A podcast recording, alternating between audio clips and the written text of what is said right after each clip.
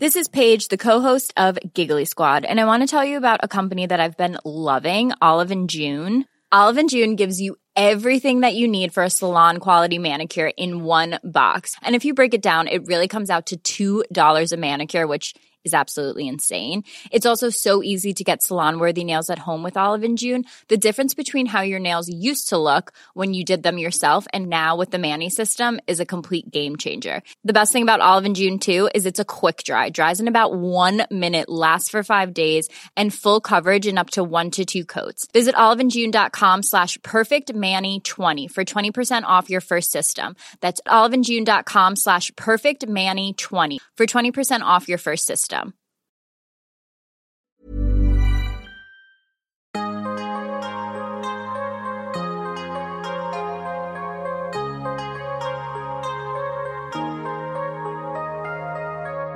Vores mentale sundhed er nedadgående, og det er til trods for, at vi aldrig har været rigere, aldrig har haft flere muligheder og aldrig har levet længere. Det skal vi tale om.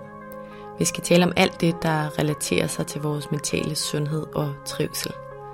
Min erfaring er, at når vi taler højt om de ting, så opdager vi, at der er mange andre, der bøvler med de samme ting. Vi kan lære af at inspirere hinanden ved at dele vores sårbarheder, erfaring og viden. Velkommen til Vores Mentale Sundhed, en Mindcare Collective podcast, hvor vi taler om store og små ting, der fylder inden i os. Jeg hedder Lea Hellmann.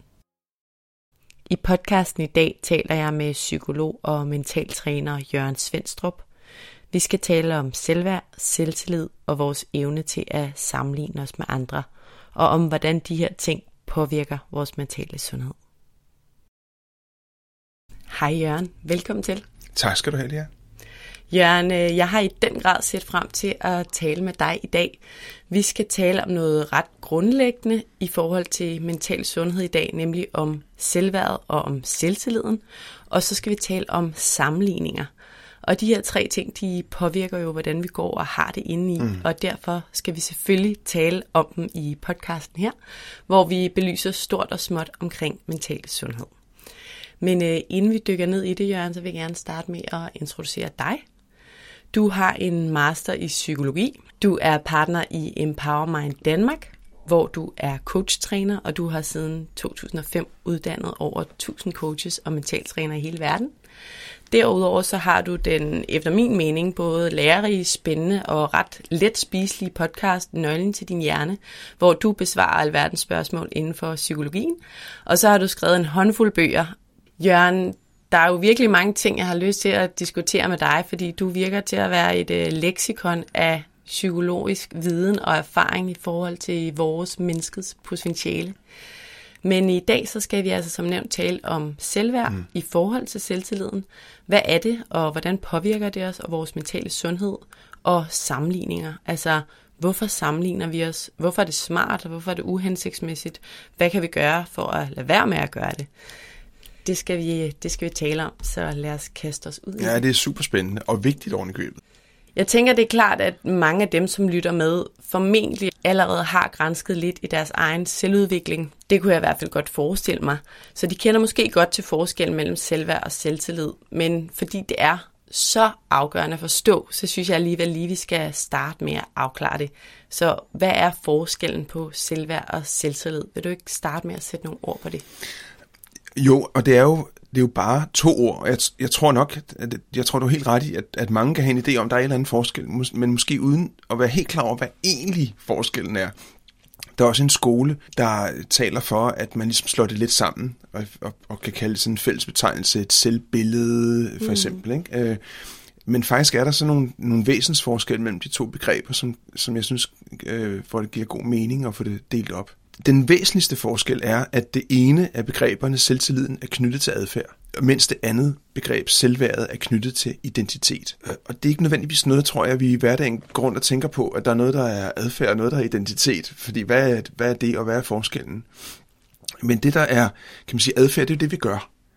Øhm, alle de ting, vi kaster os ud i, alle de ting, vi, øh, øh, hvor vi præsterer, og alt det, vi gør godt, og alt det, vi øh, gør mindre godt, og det vil sige, at selvtilliden i virkeligheden er en, øh, kan man sige, en egen vurdering af, hvor godt jeg gør ting.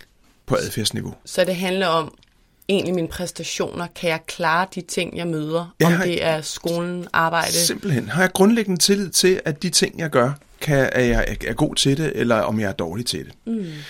Og, og det vil sige, at der ligger også en, en mulig domfældelse, eller en vurdering. Mm. Øh, fordi øh, gør jeg noget, der er godt, jamen så er det godt for selvtilliden. Gør jeg noget, der ikke er godt, hvor jeg får noget feedback om det modsatte, jamen så kan det koste selvtillid. Så er du faktisk afhængig af hele tiden at gøre noget godt og lykkes med noget for at bibeholde en høj selvtillid?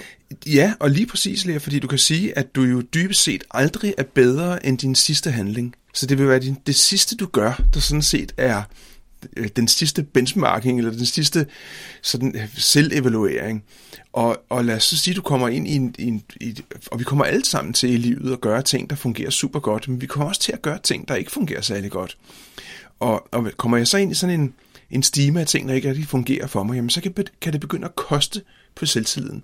Så det er sådan en, det er sådan en, en kurve, der i virkeligheden fluktuerer, mm. øh, og er, er, er meget stærk eller mindre stærk, lidt afhængig af, hvordan det går med de ting, jeg går rundt og gør i livet. Mm.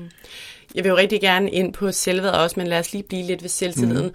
Så for at opdyrke selvtillid som barn for eksempel, så handler det om, at man bliver rost, at man klarer det godt i skolen, at man ja, har nogle forældre og venner, der siger det, man gør godt, eller hvordan udvikler man en selvtillid? Jamen, der er sådan set grundlæggende to måder. Fordi det ene, det er, at du kan, du kan gøre noget, og så kan du være tilfreds med det selv. Og det, og, og det er jo altså det der med at få sådan en oplevelse en succesoplevelse, det er jo super fedt, ikke? Wow, hvor var det fedt, det jeg lavede her, ikke? Og det vil sige, det går direkte ind på selvtillidskontoen, når du selv har en oplevelse af, at det du gør virker. Men den anden, kan man sige, den anden måde, det er det, vi får at vide fra vores omgivelser. Og, og når vi bliver øh, når vi bliver rost af omgivelser, det kan være, det er forældre, når vi er små, eller det kan være venner, eller det kan være partneren, eller øh, andre specielt autoriteter i livet. Når vi bliver rost og anerkendt af dem, jamen så bliver jeg vurderet på min præstation.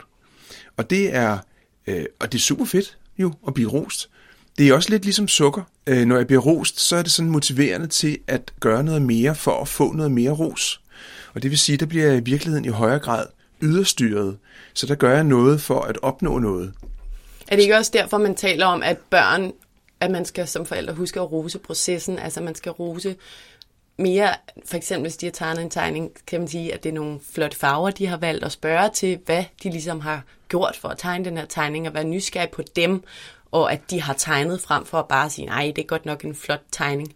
Ja, og det, det sidste, tænker jeg, vil for langt de fleste af os være default. Altså det vil være, hvis du spørger sådan et bredt udsnit af forældre, eller lærere, eller bedsteforældre, eller andre, mm. øh, så vil langt de fleste af os lave en øjeblikkelig vurdering af produktet og af præstationen. Mm. Lige fra den flotte tegning, ej, var den flot, til når barnet sidder oppe i, øh, på toppen af rusjebanen og siger, se mig, jeg er ikke dygtig. Åh, oh, du er simpelthen så dygtig. Ikke? Og det, Hvad kan man sige i stedet for så, der ved rutsjebanen? Jamen, det, det er, i, i virkeligheden er det lidt bøvlet, fordi hvis vi skal tale til selvværdet i stedet for at ikke lave vurdering af selve produktet, så skal vi sige noget i retning af, ej, hvor er det dejligt at se, du hygger dig. Ja. Og hvis det ligger lidt underligt i munden, så er det jo i virkeligheden bare et tegn på, at det er meget sjældent, at det vi siger. ja.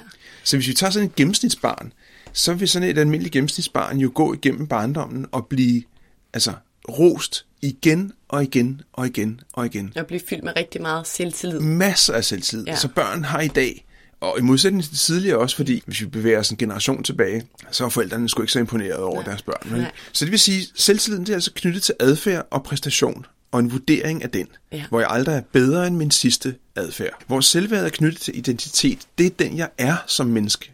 Og den, det er jo en væsensforskel. Jeg, jeg er jo noget, du er øh, noget, du oplever dig selv som værende noget.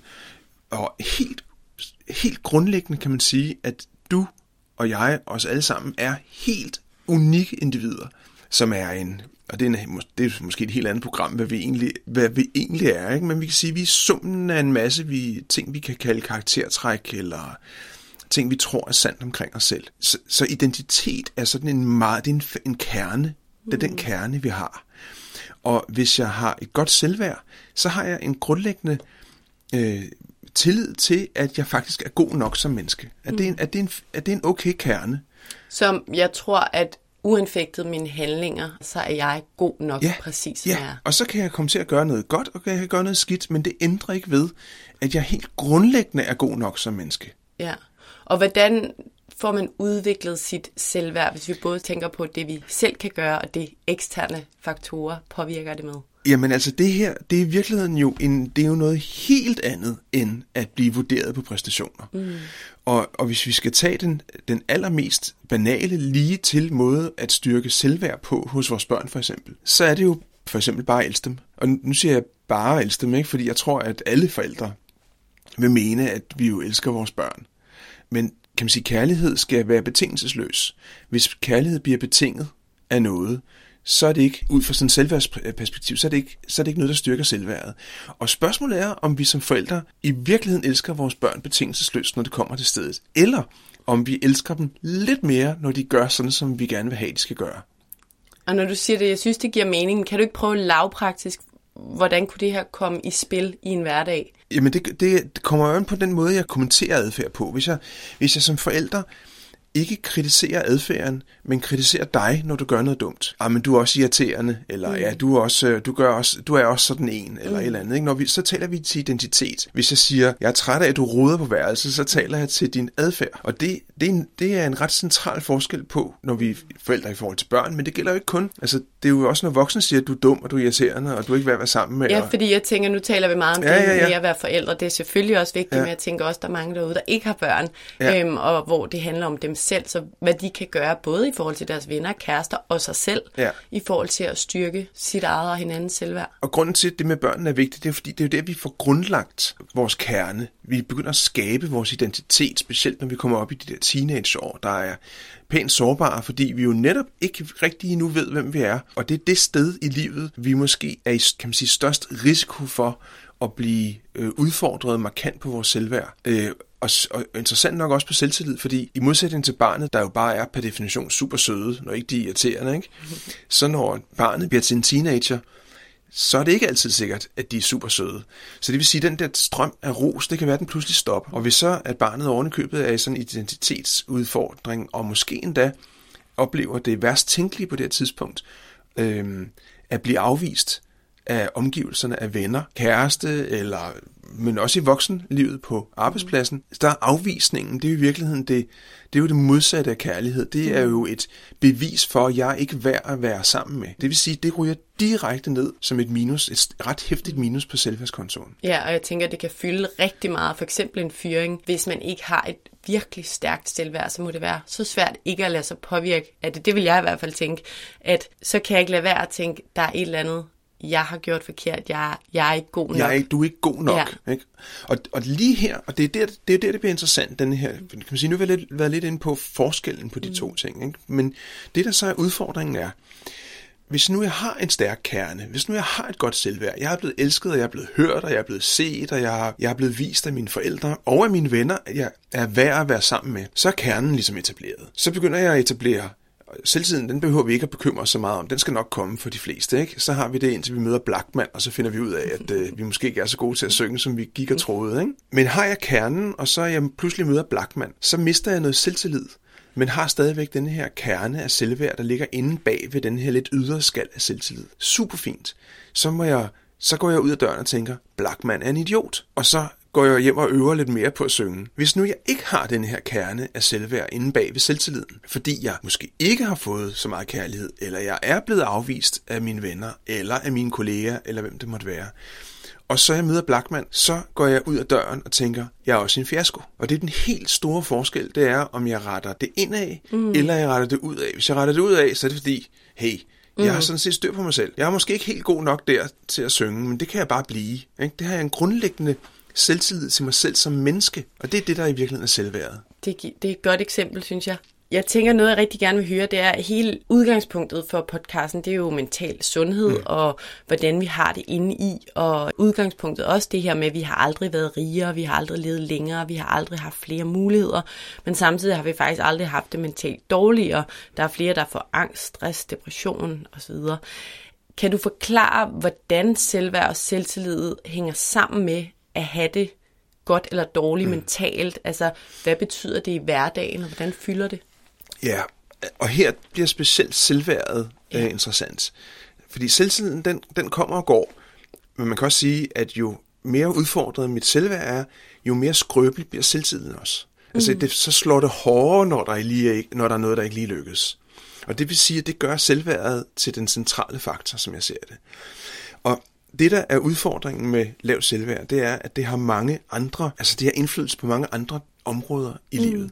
For eksempel, øhm, nu talte vi før om succesoplevelser. Jeg tror, at vi som mennesker alle sammen har succeser. Vi har succeser, måske små succeser en gang om ugen, måske dagligt, store succeser, måske en gang om måneden, eller, eller, eller, eller oftere.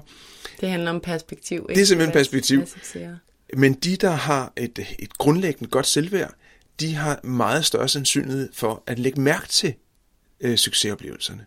Mens de af os, der er udfordret på selvværdet, har måske det samme antal succeser, men uden at lægge mærke til det.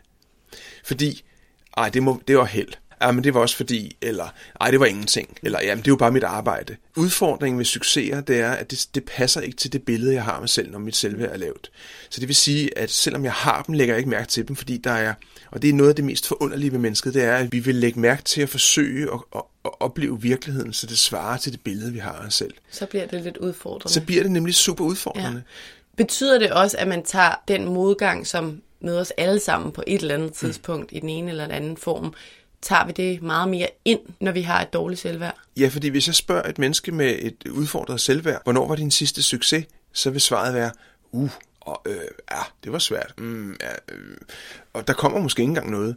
Spørger jeg, hvornår var, hvad var din sidste fiasko?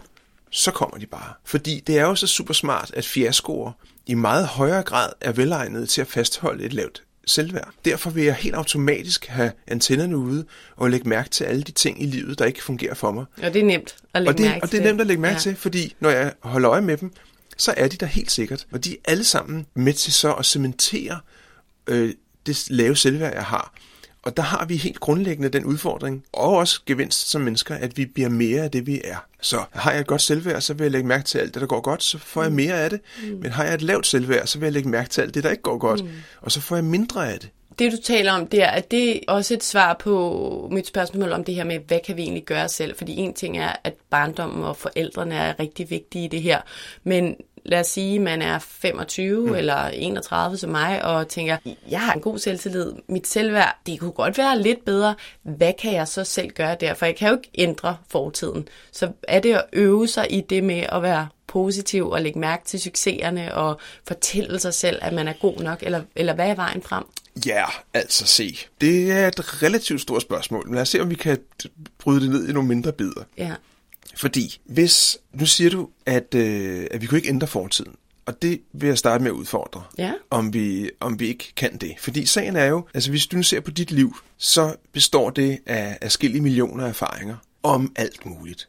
Så hvis vi nu lavede, forestillede os sådan et, kan man sige, sådan et, et stykke papir, der var fyldt med millioner af små prikker, som var øh, dine erfaringer, så ville din fortælling om din barndom og ungdom, det ville være forbundet en forbindelse mellem, lad os sige, tusind af de her øh, mindepunkter.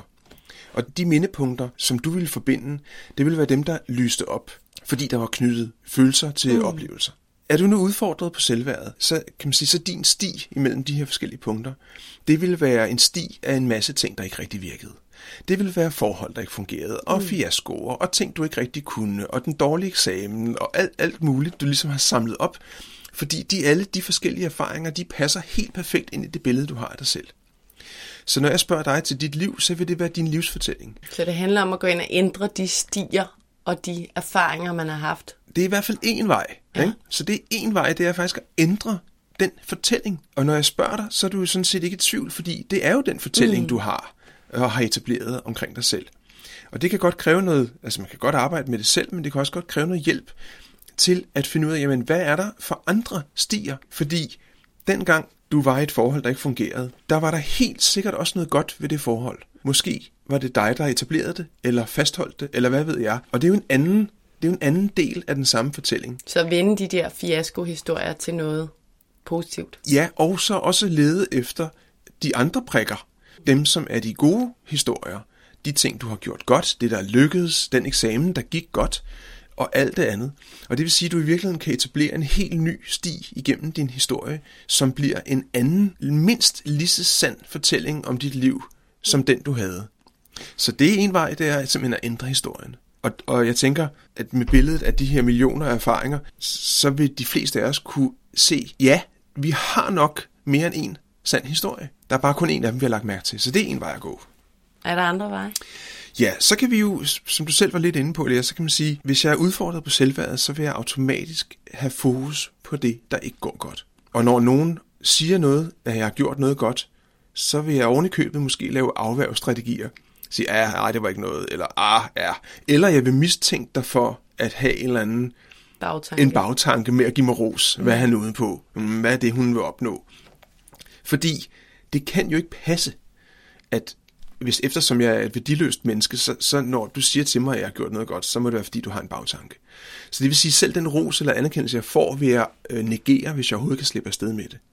Så det vil sige, at en, en central måde at ændre, kan man sige, den nye vej på, altså fremtidsvejen, det er jo at begynde at lægge mærke til de ting, der går godt. Og det er sådan, som udgangspunkt det lyder nemt, men det er det ikke nødvendigvis, fordi jeg automatisk per definition vil lede efter det, der bekræfter det udfordrede selvværd. Så her, der, der kan det hjælpe mig at have lavet den nye, altså lavet en ny fortidshistorie, fordi det er jo i virkeligheden en bevis for, at der også er en anden sandhed. Og det, den indsigt kan skabe forudsætningerne for, at jeg faktisk kan begynde også at lede efter succeser i fremtiden. Ja, og få en ny overbevisning omkring. Og så vil jeg få en ny grundlæggende overbevisning. Så det kan være en, en anden vej at gå. Så der er noget, man kan gøre, selvom det kræver en indsats. Ja, og, og det gør det. det grundlæggende så, så kræver det faktisk en indsats, fordi det kan være en, kan man sige, en fasttømret overbevisning, som jeg har øh, vedligeholdt i, i mange år. Øh, er jeg barn, så er det ikke så mange år, men er jeg voksen, øh, så, er det så, det, så kan det være rigtig, rigtig mange år. Quality sleep is essential. That's why the Sleep Number Smart Bed is designed for your ever-evolving sleep needs. Need a bed that's firmer or softer on either side? Helps you sleep at a comfortable temperature? Sleep Number Smart Beds let you individualize your comfort so you sleep better together. JD Power ranks Sleep Number number 1 in customer satisfaction with mattresses purchased in-store. And now, save 50% on the Sleep Number limited edition Smart Bed for a limited time. For JD Power 2023 award information, visit jdpower.com/awards. Only at a Sleep Number store or sleepnumber.com.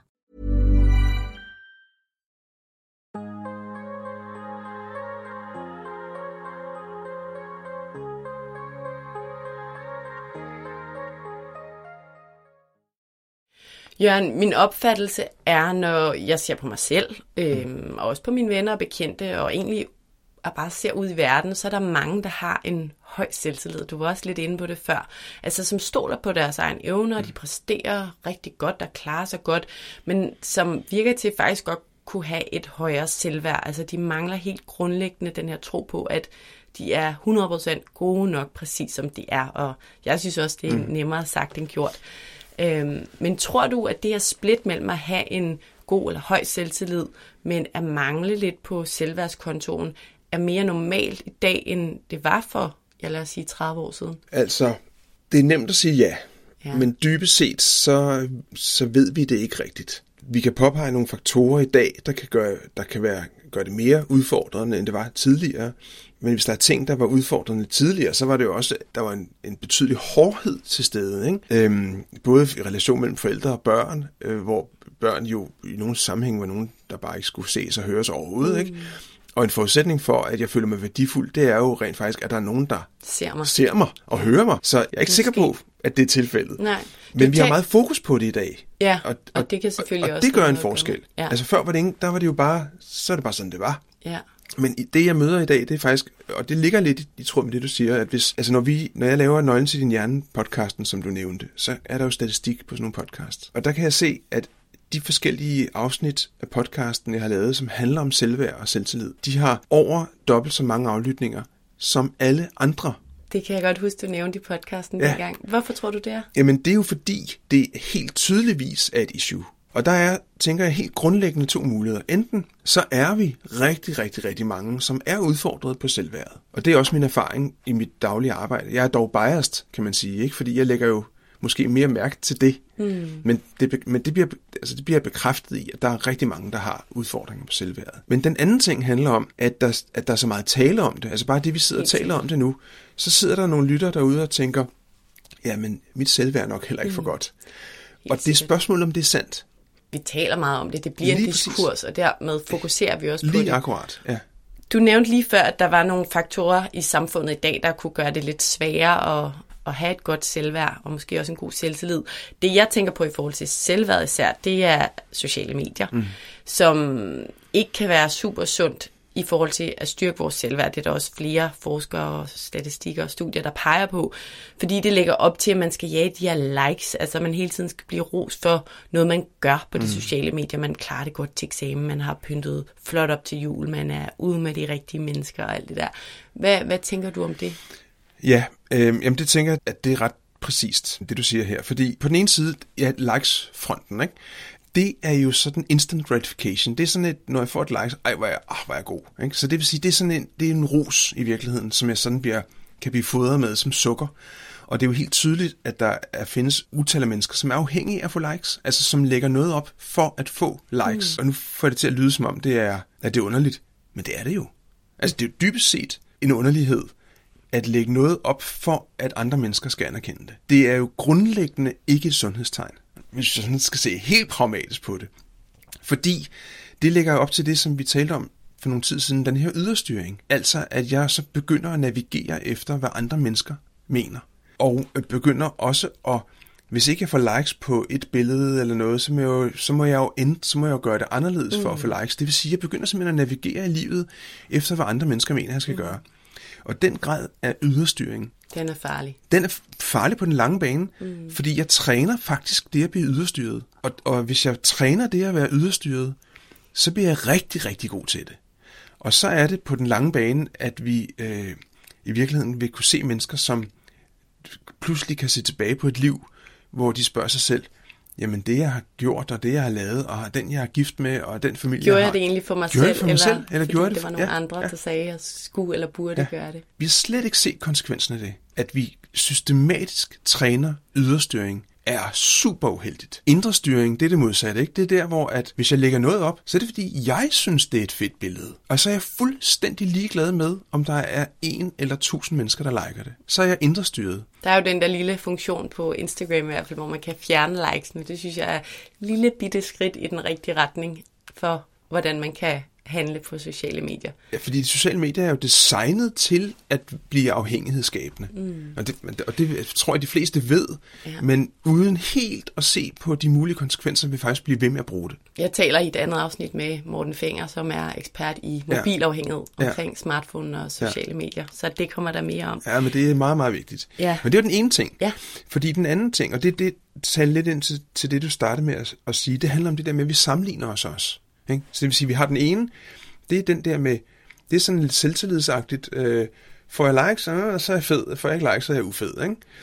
Øh, den anden faktor handler om, at vi grundlæggende som mennesker har det med at sammenligne os med dem, vi møder. Og sådan har vi gjort lige siden vi var krybdyr. Ud fra sådan helt grundlæggende, at vi skal passe ind i et hierarki. Mm. Så, og det er ikke noget, vi nødvendigvis tænker over som mennesker. Det sker fuldstændig automatisk. Det sker i børnehaven, i folkeskolen, på arbejdspladsen, i vennekredsen, alle steder. Ja, og det ved jeg jo godt, det her med, at vi vil gerne være en del af gruppen, og vi vil gerne overleve, eller dengang vi var på savannen, ville vi gerne overleve. Men det spørgsmål er stadig, hvorfor fylder det så meget? Fordi jeg kender virkelig til det med sammenligninger, mm. og jeg synes virkelig, at det er en træls evne, og jeg vil mm. egentlig ønske, at det ikke fyldte så meget hos mig, som det nogen nogle gange gør. Altså, jeg får virkelig nemt de her ting, der sker hos andre, til at betyde noget hos mig selv. Eller jeg tænker i hvert fald lynhurtigt, hvis nogen for eksempel får et andet job, sådan, hvordan står jeg egentlig selv i forhold til mm. sådan job, eller burde jeg selv få sådan mm. job? Og det samme, hvis nogen tager på en eller anden rejse, at, så kommer jeg automatisk til at lægge det over på en eller anden overvejelse i forhold til mig selv. Og det er på trods af, at jeg egentlig synes selv, jeg har et ret godt liv. Ja, altså, jeg har to små børn, ja, jeg ja. har godt CV, jeg bor i et hus nord for København, mm. og alt det der. Så, og jeg er bevidst om, at sammenligninger ikke er godt for mig. Så hvorfor er de så magtfulde, som de er? Altså, hvis vi ser på det sådan helt oprindeligt, så er det jo fordi, at vi skulle helst lægge os ind på det rette sted i gruppen. Det er jo der, hvor der er færrest øh, sandsynlighed for at blive slået ihjel. Så der er sådan set en meget god grund til, at vi gør det. Og så vil jeg udfordre dig på, altså fordi, ja, på den ene side, så kan det jo godt være uhensigtsmæssigt, når jeg begynder at igen at navigere øh, udelukkende på baggrund af, hvad andre oplever, hvad andre får og hvad andre opnår. Men det kan også være en motivator til at udvikle ja, sig. Det kan det nemlig, fordi det er jo utrolig motiverende at se, hold op, de har fået det, ej, det, ej, det, og så, så kan jeg jo i virkeligheden finde noget, jeg, jeg godt kunne tænke mig at opnå. Men er det så der, at selvværdet egentlig kommer i spil? Fordi hvis du har et lavt selvværd, så får du de her konsekvenser af sammenligningerne til at betyde mere negativt lige hos dig præcis, selv. Lige præcis. At så vil jeg bare, så vil det, at jeg sammenligner mig med andre, som kan mere end mig selv, så vil det jo bare være tegn på, at så er jeg jo virkelig helt udulig. Ikke? Så er jeg jo værdiløs. Alle andre kan alting. Jeg er den eneste, der ikke kan noget. Jeg synes bare, at jeg er ret sikker på, at eller jeg ved godt, at jeg har en ret god selvtillid. Ja. Jeg har klaret mig godt, og Ja. mit selvværd er okay. Det Ja. kunne også være Mm. bedre. Ja, altså, og det kunne kan det for alle, Ja, set, ikke? ja. Altså. Men jeg synes alligevel, det kan være så svært, når jeg sidder for eksempel med Mhm. de her sociale medier. Der er tit, hvor jeg slukker dem, og så tænker jeg, fik jeg noget godt ud Ja. af det der? Altså, jeg føler ikke den der motiverende, Nej. let's go do. Nej. Hvad skal jeg så gøre der? Jamen altså, kan man sige, vi går ind i en hvilket som helst klasserum, eller en hvilket som helst vennegruppe, øh, på en hvilket som helst villavej, går vi ind og laver de her øh, sammenligninger i in the real world. Og, og det tænker jeg, at det er ikke så meget in our face. Det er sådan en naturlig måde at navigere på. Udfordringen med sociale medier kan igen være, at jeg får klasket op i mit ansigt alt det, alle andre har. Mm. Så det vil sige, det er jo sådan en, en massiv udstilling af, alle andre er super tjekket, og det er jeg overhovedet ikke. Så det handler mere om intensiteten. Det synes jeg giver rigtig god mening, og jeg tænker også det her med, at digitaliseringen, internettet, sociale medier, det har gjort nogle gode ting, mm. Wow, hvor har det også bare givet os muligheden for konstant på alle tidspunkter af døgnet at aktivere den her savanne-egenskab præcis. om at sammenligne ja, os. Ja. Og specielt for, lad os sige, unge mennesker, som jo, som vi talte om, er i gang med øh, at etablere identitet. De kan gå ind, og så kan de se, at alle, alle deres venner, de er mega tjekkede og har styr på deres liv. Den eneste, der ikke har det, det er mig. Fordi man viser de glansbilleder derude på Ja. de sociale Bortset fra taberne, der, der fortæller, hvor forfærdeligt de har det. Ikke? Men dem kan man ligesom, de ryger jo helt ned i bunden. Ikke? Så dem, behøver ikke engang, dem lægger jeg ikke engang mærke til. Jeg lægger kun mærke til alle glansbillederne. Og det synes jeg også, det der med, at man kan altid lægge mærke til noget, der er bedre end en selv. Ja. Ikke? Selvom man faktisk har det ret godt, har et godt liv, så vil Yes. der altid Ja. på nogle parametre Ja. være nogen derude, der har det federe, eller bedre, eller rigere, eller et bedre job. Og det gør det lidt hårdt for sindet, eller vi skal på arbejde, ikke? Jo, og det er jo spørgsmålet, om det er det værd i forhold til det, vi får ud af det. Der er også biased, fordi jeg selvfølgelig ser, altså jeg har, vi har jo hos os, øh, kommer der et, et hav desværre unge mennesker, som er simpelthen så udfordrede på det, og så usikre. Og det, tænker jeg, det bliver alle unge mennesker på et eller andet tidspunkt i deres unge liv. Mm. Men nu det, bliver det bare forstærket så meget. Og øh, derfor så har jeg det stramt med sociale medier, helt ja. grundlæggende. Hvad er det for nogle symptomer, du, du ser hos de her unge mennesker? Altså, selvværd er jo lidt svært at føle på, hvis man ikke som dig er faglig eller taler med dem. Hvordan har de det? Jamen, de har det desværre helvede til. Og det, det tror jeg, at rigtig mange forældre kan ikke genkende til, hvis de er med teenagebørn. Og så, så tror jeg bare, at, at det, der er centralt, det er, at vi så begynder at reducere nogle af de mulige negative påvirkninger, der er. Og der er der for mig ikke nogen tvivl om, at det absolut bedste og sundeste ud for mental sundhedskriterier, det vil være at slukke for de der sociale medier, fordi de, øh, det kan da godt være, at det er meget hyggeligt at sidde og snakke med nogen, men, men de negative konsekvenser, tænker jeg er betydeligt stærkere. Og jeg, jeg tror, mange kan ikke genkende til det der med, som du selv siger, sådan en følelse af, af tomhed eller mm. tristhed, Ja. efter at have siddet og været på Facebook eller Insta, eller hvad det nu er for noget. Ikke? Mm. Der var sådan et eksempel med en øh, australsk blogger for nogle år siden, der havde i hvert fald over en halv million følgere, som hun stod der i sin meget lille krop og meget spændstig og alle de rigtige ting og blev sponsoreret af alle mulige mm. virksomheder. Og lige pludselig så valgte hun at lukke den og være helt åben omkring, hvor ulykkelig hun var. Ikke? Ja. Og det var der jo ingen, der kunne se Nej. udenpå, Nej. men det synes jeg bare Ja. Er meget tankevækkende. Ja. Og når man nu scroller sådan, jeg har jo også i forhold til det her program lavet lidt research og kigget mm. på forskellige profiler derude, mm. og det er også noget, jeg møder uden min research, men når man ser sådan en ung pige med 5, 10, 20.000 følgere, der står i undertøj på Instagram, hvor jeg tænker lidt, ligesom før, da du sagde, mm. hvor er det mærkeligt, at vi lægger noget ud for at få likes, så kan jeg ikke lade være at tænke, tænk, at det er den verden, vi lever i, Mm, ja. at man gør det. Ja. Hvad, hvad tror du, der sker i den unge pige, der tænker, nu lægger jeg det her op, det er nok typisk piger, som, som jeg erfarer det. Altså, jeg kan jo bedst lide at være konstruktiv og, mm. sådan have et optimistisk syn på, fordi der er jo altid noget, vi kan gøre. Lige her kan jeg ikke rigtig se, at der er noget som helst positivt, der kommer ud af det. At der er, der er størst sandsynlighed for, at den unge pige eller dreng, eller hvem det er, får det dårligere og dårligere af det. Og, og det er jo ikke tilfældigt, at vi kan se et, et nu er der flere grunde end sociale medier, skal jeg skynde mig at sige. Ikke? Men det er jo ikke tilfældigt, at vi kan se, at unge mennesker simpelthen får det dårligere og dårligere med lynets hast i øjeblikket, mere end vi måske nogensinde tidligere har set. Ja, meget skræmmende. Ja, det er virkelig, virkelig skræmmende. Det er vi ikke engang begyndt at, at altså, kratte i nu. Det skal vi nok komme til at lide under i lang tid. Ja. Forhåbentlig kan vi blive informeret og finde ud af at arbejde med det. Det er jo en forudsætning. Det er, det, det er jo faktisk, at, altså man kan sige, der er sådan en saying inden for psykologien, at hvis ikke vi gør noget for at få det bedre, så får vi det dårligere. Det var det også før de sociale medier. Det var det også før øh, corona. Og det vil sige, at når vi så har sådan nogle acceleratorer, som sociale medier, som corona og som andre ting, så er der tænker jeg, endnu større vigtighed i, at vi bliver nødt til at gøre noget for at have det godt, eller for mm. at forblive at have det godt. Mm. Ellers så er der ret stor sandsynlighed for, at vi får det dårligere. Og det er der, det bliver lidt farligt, fordi i hvert fald som jeg har forstået det, så det der med at være i nuet og nyde øjeblikket, og det der er, og de dybe, nære relationer i den virkelige verden er virkelig vigtige. Med dem, både med corona og med sociale lige medier, præcis. fjerner man lige præcis. Derfra. Ja, lige præcis. Og det, ja. ja. Der er et uh, citat af en bog af Nils Overgaard, Det hele handler ikke om dig, som jeg er stor fan mm. af, hvor han skriver, vi lever i en mentalt svag kultur, hvor vi med overdreven anerkendelse bygger tom selvtillid i mennesker, som blandt andet af den grund mangler modstandskraft, når livet bliver svært. Mm. Og han taler ja. om det i forbindelse netop med yderstyring og om sociale medier. Og det synes jeg bare er meget spot on det er meget spot on. Og det taler ind også til et, et begreb, som jo var, blev meget kendt for et par år siden, øh, robusthed eller resiliens. resilience ja. Og som blev meget udskilt. Ja. Øh, meget hurtigt meget udskilt, fordi at det blev set som en, altså hvis man skulle have et job, så skulle man være robust. Ikke? Det stod i jobannoncer og sådan noget. Ikke? Og så kan man sige, jamen skal man være robust bare for at varetage et helt almindeligt job? Kan det virkelig være rigtigt, at vi nåede dertil? Og det er lidt en fribillet til virksomheder at udnytte, altså kan man sige, når jeg har robuste medarbejdere, så kan jeg jo køre endnu hårdere på. Mm. Kan vi ikke lige afklare, bare for dem, der ikke kender ja. det, robuste resilience er evnen til at modstå den modgang, der kommer i livet? Ja, det er, sådan, det er en mental modstandskraft. Ja.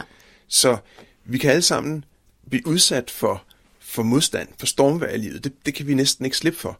Spørgsmålet er, hvordan vi håndterer det. Hvor hurtigt kan vi komme tilbage igen, efter at have været udsat for stormvær og, og der blev robusthedsbegrebet her meget udfordret, netop fordi man kunne sådan udnytte medarbejdere yderligere. Og det synes jeg var enormt trist, fordi at den mentale modstandskraft er måske den allermest centrale lige nu og her, mm. hvor vi har en virkelighed, der er super udfordrende. Og selvværd er en af hjørnepillerne i robusthed, i mental modstandskraft. Fordi hvis ikke jeg har den grundlæggende tillid til, at jeg er faktisk jeg er god nok, som jeg er, så bliver rigtig mange andre ting vanskeligere. Mm. Og det gør det til en central ting at træne. Og den gode nyhed er altså, at det kan trænes. Mentaltræning er en anden måde at arbejde med selvbilledet, altså få et stærkere selvbillede gennem at træne mentalt. Og så er der mange veje til det. Det er bare noget, vi skal vi kan gøre noget ved. Fordi hvis ikke vi gør det, så er det faktisk en vis sandsynlighed for, at vi får mindre af den. Og mm. det er jo det modsatte af det hensigtsmæssige. Det synes jeg giver god mening. Så lad os håbe, at øh, der bliver talt lidt mere om det fremadrettet. Jørgen, vi er ved at være ved vejs ende, mm. men inden vi stopper, så vil jeg rigtig gerne høre dig om, hvis lytterne skulle tage tre reminders med til sig selv for at styrke deres eget selvværd og for at sammenligne sig selv mindre, selvom det er en evne, der er svær at ændre på som sådan i sig selv. Hvad skulle de så tage med fra dig? Hvad er det vigtigste, de skriver ned i deres lille grønne notesbog om mental sundhed? Altså, jeg er jo ikke sådan, sådan i rådgivningsbranchen, men hvis nu jeg alligevel skulle våge pelsen, så tænker jeg, at et godt sted at starte, det er at skrue betydeligt ned, hvis ikke sluk, for de sociale medier, der kan gøre sammenligning, altså den her sammenligningsting, vi har talt om så meget, mm. ikke? så simpelthen fjerne sådan en, en fejlkilde, fordi det kommer der ved Gud ikke noget godt ud af og så øh, gribe telefonen og ringe til en ven i stedet for. Ikke? Det, det kunne være et sted at mm. sætte ind. En anden ting kunne være, der er sådan en lovmæssighed, fokusloven, som er så central, fordi det, den er meget simpel. Den siger, at det vi fokuserer på, får vi mere af. Og den gode nyhed, det er, at det gælder, uanset om vi fokuserer på det, vi er gode til, eller det, vi ikke er gode til. Det, vi fokuserer på, det får vi mere af, og det bliver derfor selvopfyldende profetier. Og så en enkelt central ting at træne, det kunne være at begynde at lægge mærke til, måske endda skrive ned, de ting, du gør, der virker. De små succeser, de store succeser. Et minut hver dag. Mm. Lige notere, hvad har jeg haft af succeser i dag? Og det kan være i starten, at de faktisk er svære at finde. Men hvis du bliver ved med at lede efter dem, så er jeg fuldstændig stensikker på, at de dukker op. Og det er en måde at vende fokus på, og træne fokus på noget andet. Og så på et tidspunkt, når jeg kan sidde og se på sådan en liste over 1000 succeser for 2022, så bliver det altså svært at opretholde et selvbillede om, at jeg ikke er særlig god, som jeg er. Ja. Så det der, den der indre bevisførelse, den kan være vigtig. Lavpraktisk ja. eksempel. Ja. Så fokus og væk med sociale medier. Altså jeg har faktisk svært ved at se et eneste argument for overhovedet at være på et socialt medie. Helt afsluttende, Jørgen, og lidt mere abstrakt, så kommer et spørgsmål, som jeg meget godt kan lide at stille nogle gange, uanset hvad vi, vi taler om som emne. Men hvad er meningen med livet for dig? Jamen det, er, det er da et super fedt spørgsmål. Øh, og det har jeg da brugt en del tid på at, øh, at tænke over. Jeg er nået frem til, og det er jo, nogle gange så er det jo måske banalt i virkeligheden, når det kommer til stykket. Men jeg tror rent faktisk, at meningen med livet er, at det skal være godt. Og metoden til, at, at livet bliver, bliver godt. Fordi der åbenbart er der for mange mennesker, der ikke oplever, at det er godt. Og jeg tænker, at en central metode til at gøre livet bedre, det er, at øh, vi i højere grad er til stede i det, vi har gang i, frem for at være alle mulige andre steder. Nærværet nærværet i det, vi har gang i. Og der, der har vi jo etableret en verden, hvor vi har helt exceptionelt mange distraktioner. Og en hvilken som helst distraktion, vi har, fjerner øh, vores fokus fra det, der er. Så der, derfor tænker jeg, at en vej kan være at simpelthen fjerne distraktioner. Fjerne alarmer og påminder og, øh, og sociale medier. Øh, skrue ned for nyhedsapp-forbruget øh, og alt, hvad der ellers er. Vær til stede. Vær til stede i det, vi er i. Så øger vi sandsynligheden for, at vi, øh, at vi får et godt liv, tror jeg. Mm. Tak for det. Tusind tak, fordi du ville være med i dag, Jørgen. Det var super spændende, og jeg er helt sikker på, at du har inspireret nogen derude. Det er vigtigt. Tak skal du have. Ja, tak.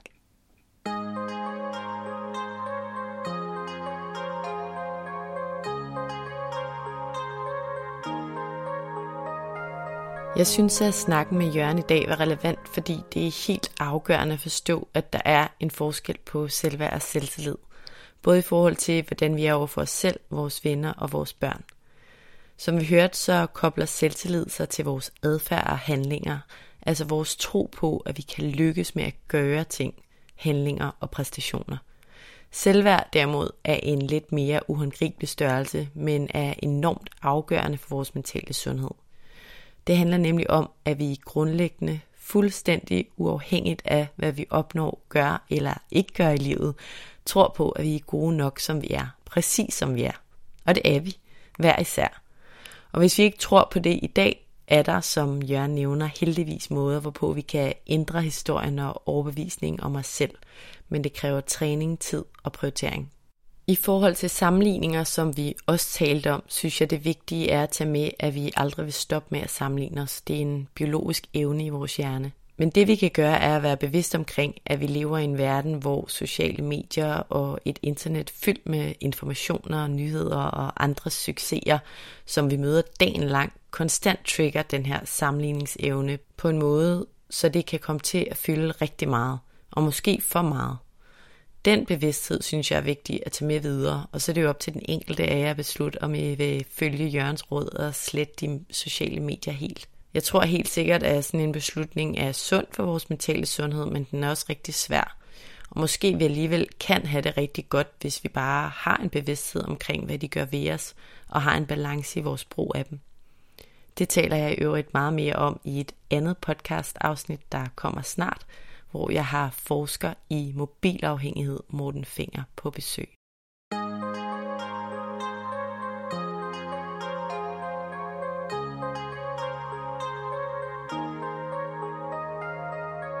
Tusind tak, fordi du lyttede med i dag. Hvis du kunne lide det, du hørte, så håber jeg, at du vil trykke på subscribe-knappen, så du altid ved, hvornår der udkommer et nyt afsnit. Du må også meget gerne rate podcasten her og skrive en kommentar i kommentarfeltet herunder, hvis du har noget på hjerte. Som det aller sidste, så vil jeg også opfordre dig til at skrive til mig, hvis der er nogle særlige emner, du rigtig gerne vil høre om i relation til mental sundhed og til det, der fylder inden i os. Enten fra et ekspertperspektiv eller igennem en personlig beretning. Skriv til mig via min Instagram-profil, Mindcare Collective, hvor jeg i øvrigt håber, at du følger med, eller skriv til mig via min hjemmeside mindcarecollective.com. Tak fordi du lyttede med.